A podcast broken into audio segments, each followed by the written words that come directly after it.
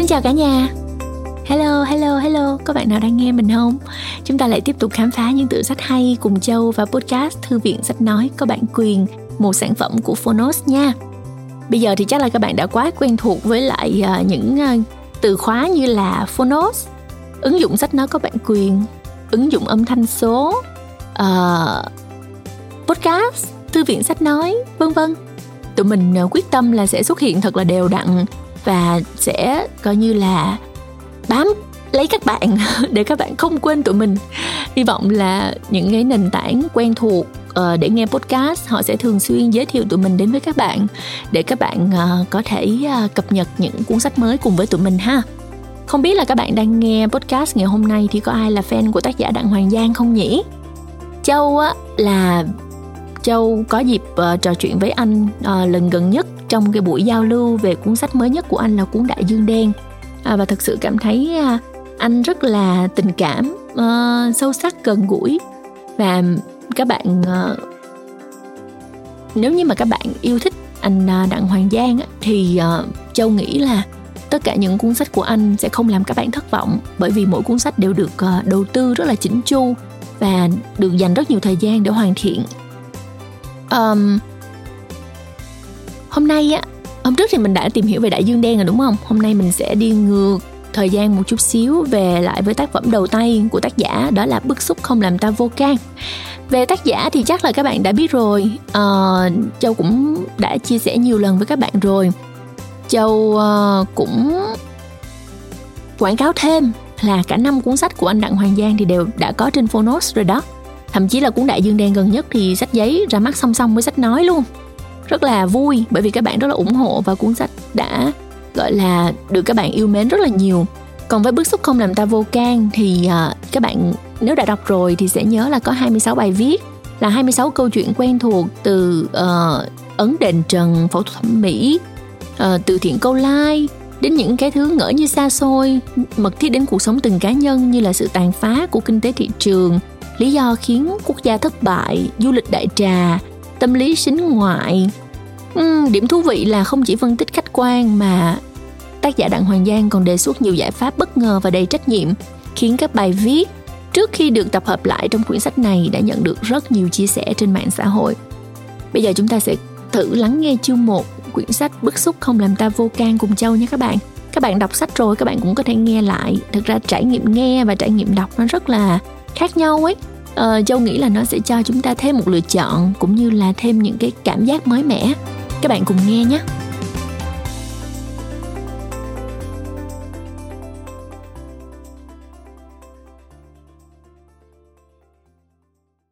Bạn đang nghe từ Fonos.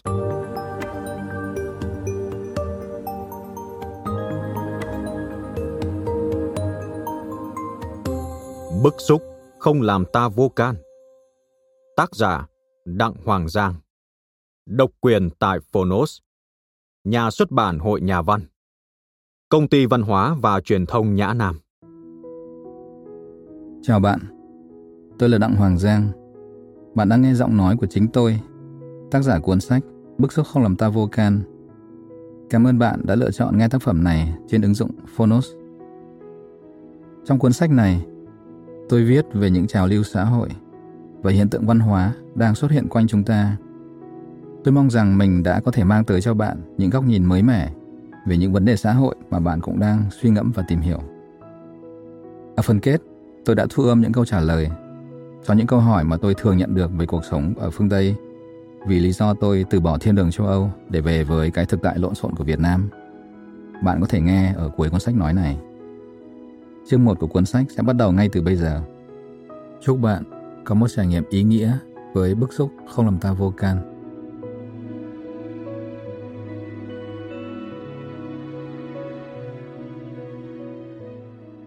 Tặng An Chi Mai.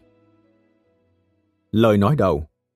Descartes, triết gia Pháp thế kỷ 17, nổi tiếng với lời khẳng định: tôi tư duy, do đó tôi tồn tại. Đương nhiên, tư duy và suy nghĩ đơn thuần là hai việc khác nhau. Trong một ngày chúng ta thật sự tư duy, động não, suy nghĩ tập trung, bao nhiêu giờ hay thậm chí bao nhiêu phút? Cái gì kích thích chúng ta tư duy?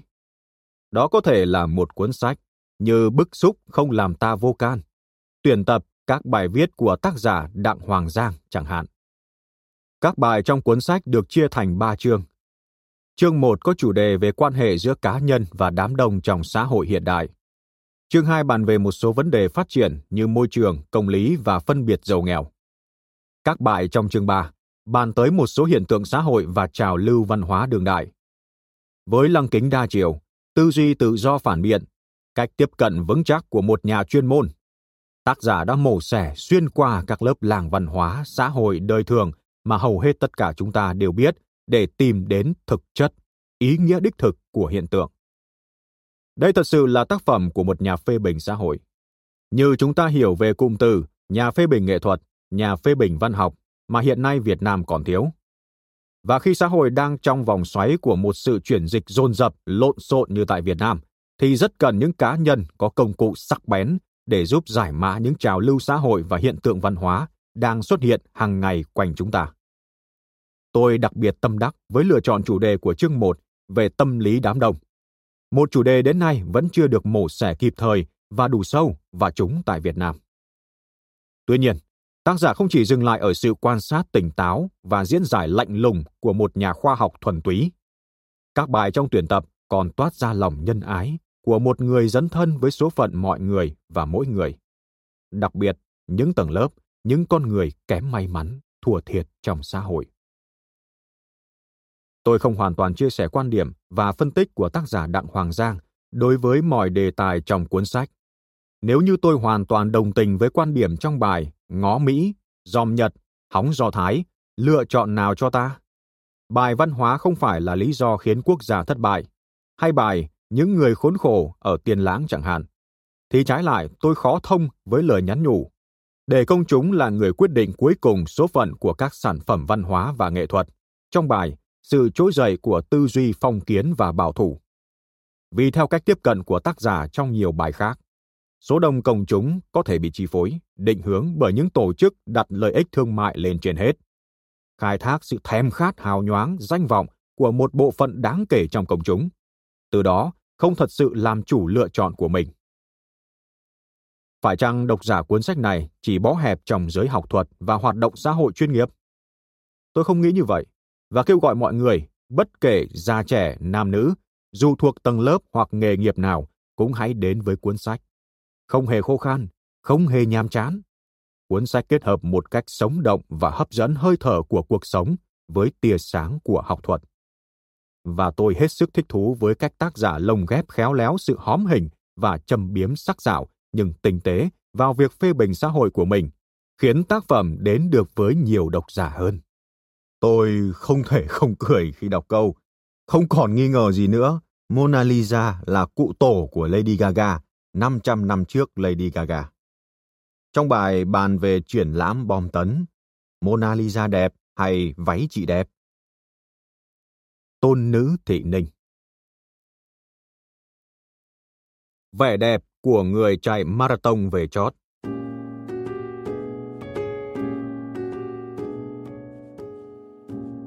Mỗi khi có dịp tới xem một cuộc chạy marathon, tôi thường không quan tâm lắm tới người vô địch và liệu anh ta có phá được kỷ lục này nọ hay không.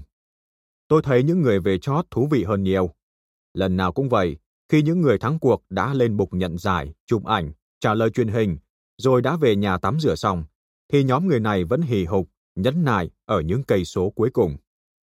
Tôi đứng ở ven đường để ngắm lòng quyết tâm đầy đau đớn của họ. Thường khi họ rẽ vào khúc ngoặt cuối cùng dẫn tới đích, thì các băng rôn đã được tháo xuống từ lâu.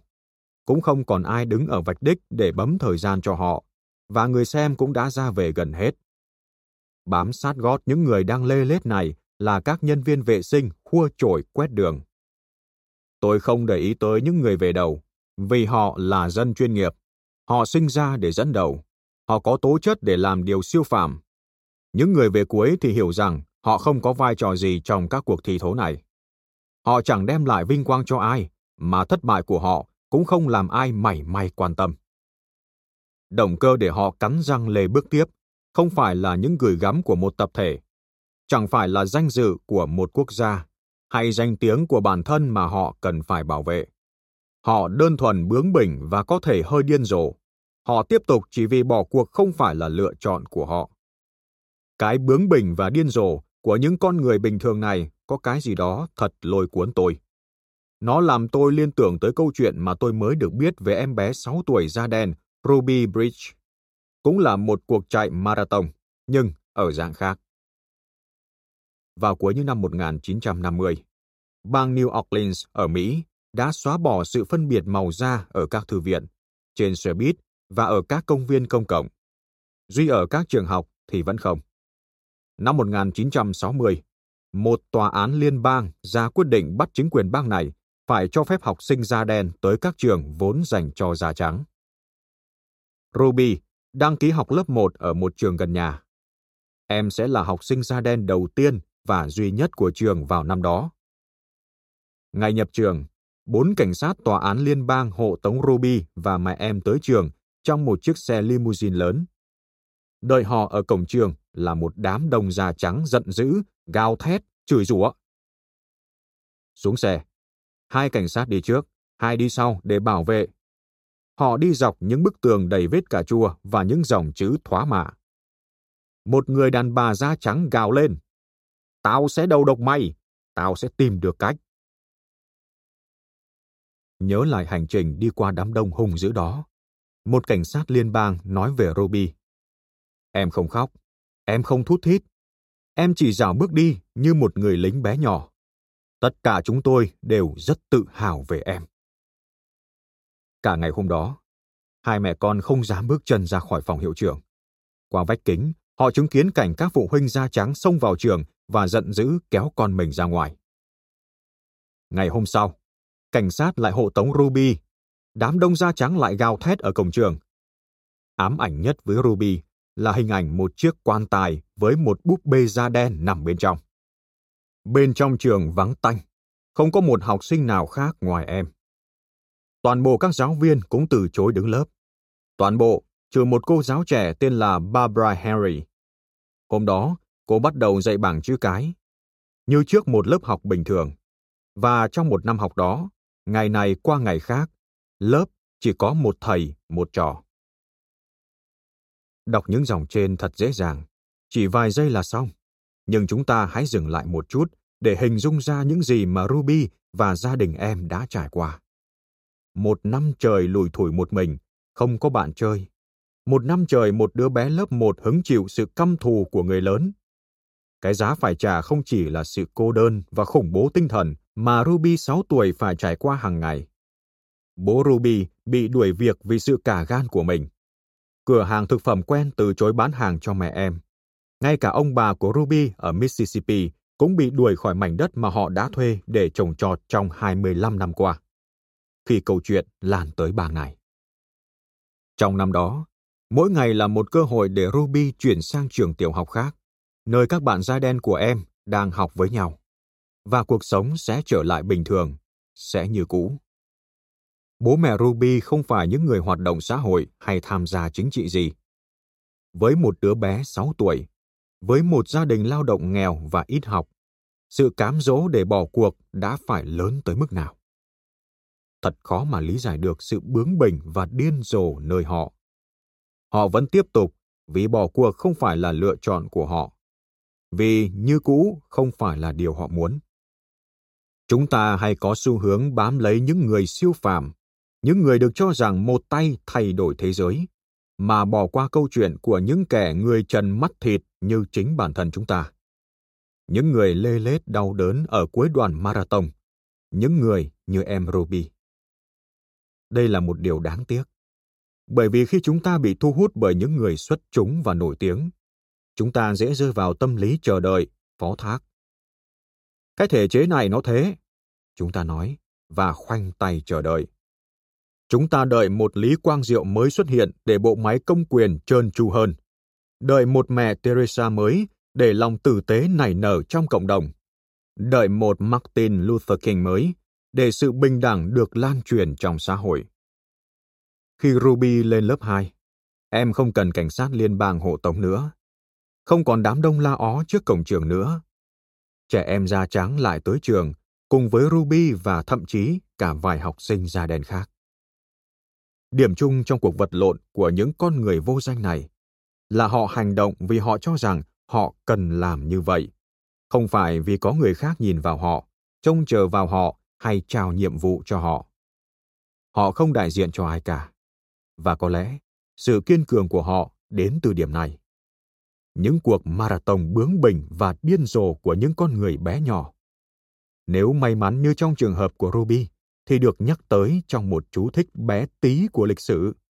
Nhưng phần lớn xảy ra âm thầm, không ai biết tới. Nhưng tôi tin rằng, không có họ thì cũng không có thay đổi trong xã hội. Tháng 2 năm 2014. Cảm ơn bạn đã lắng nghe podcast Thư viện Sách Nói. Tải ngay ứng dụng Fonos để nghe trọn vẹn sách nói của kỳ này bạn nhé. Hẹn gặp lại bạn trong các podcast sau.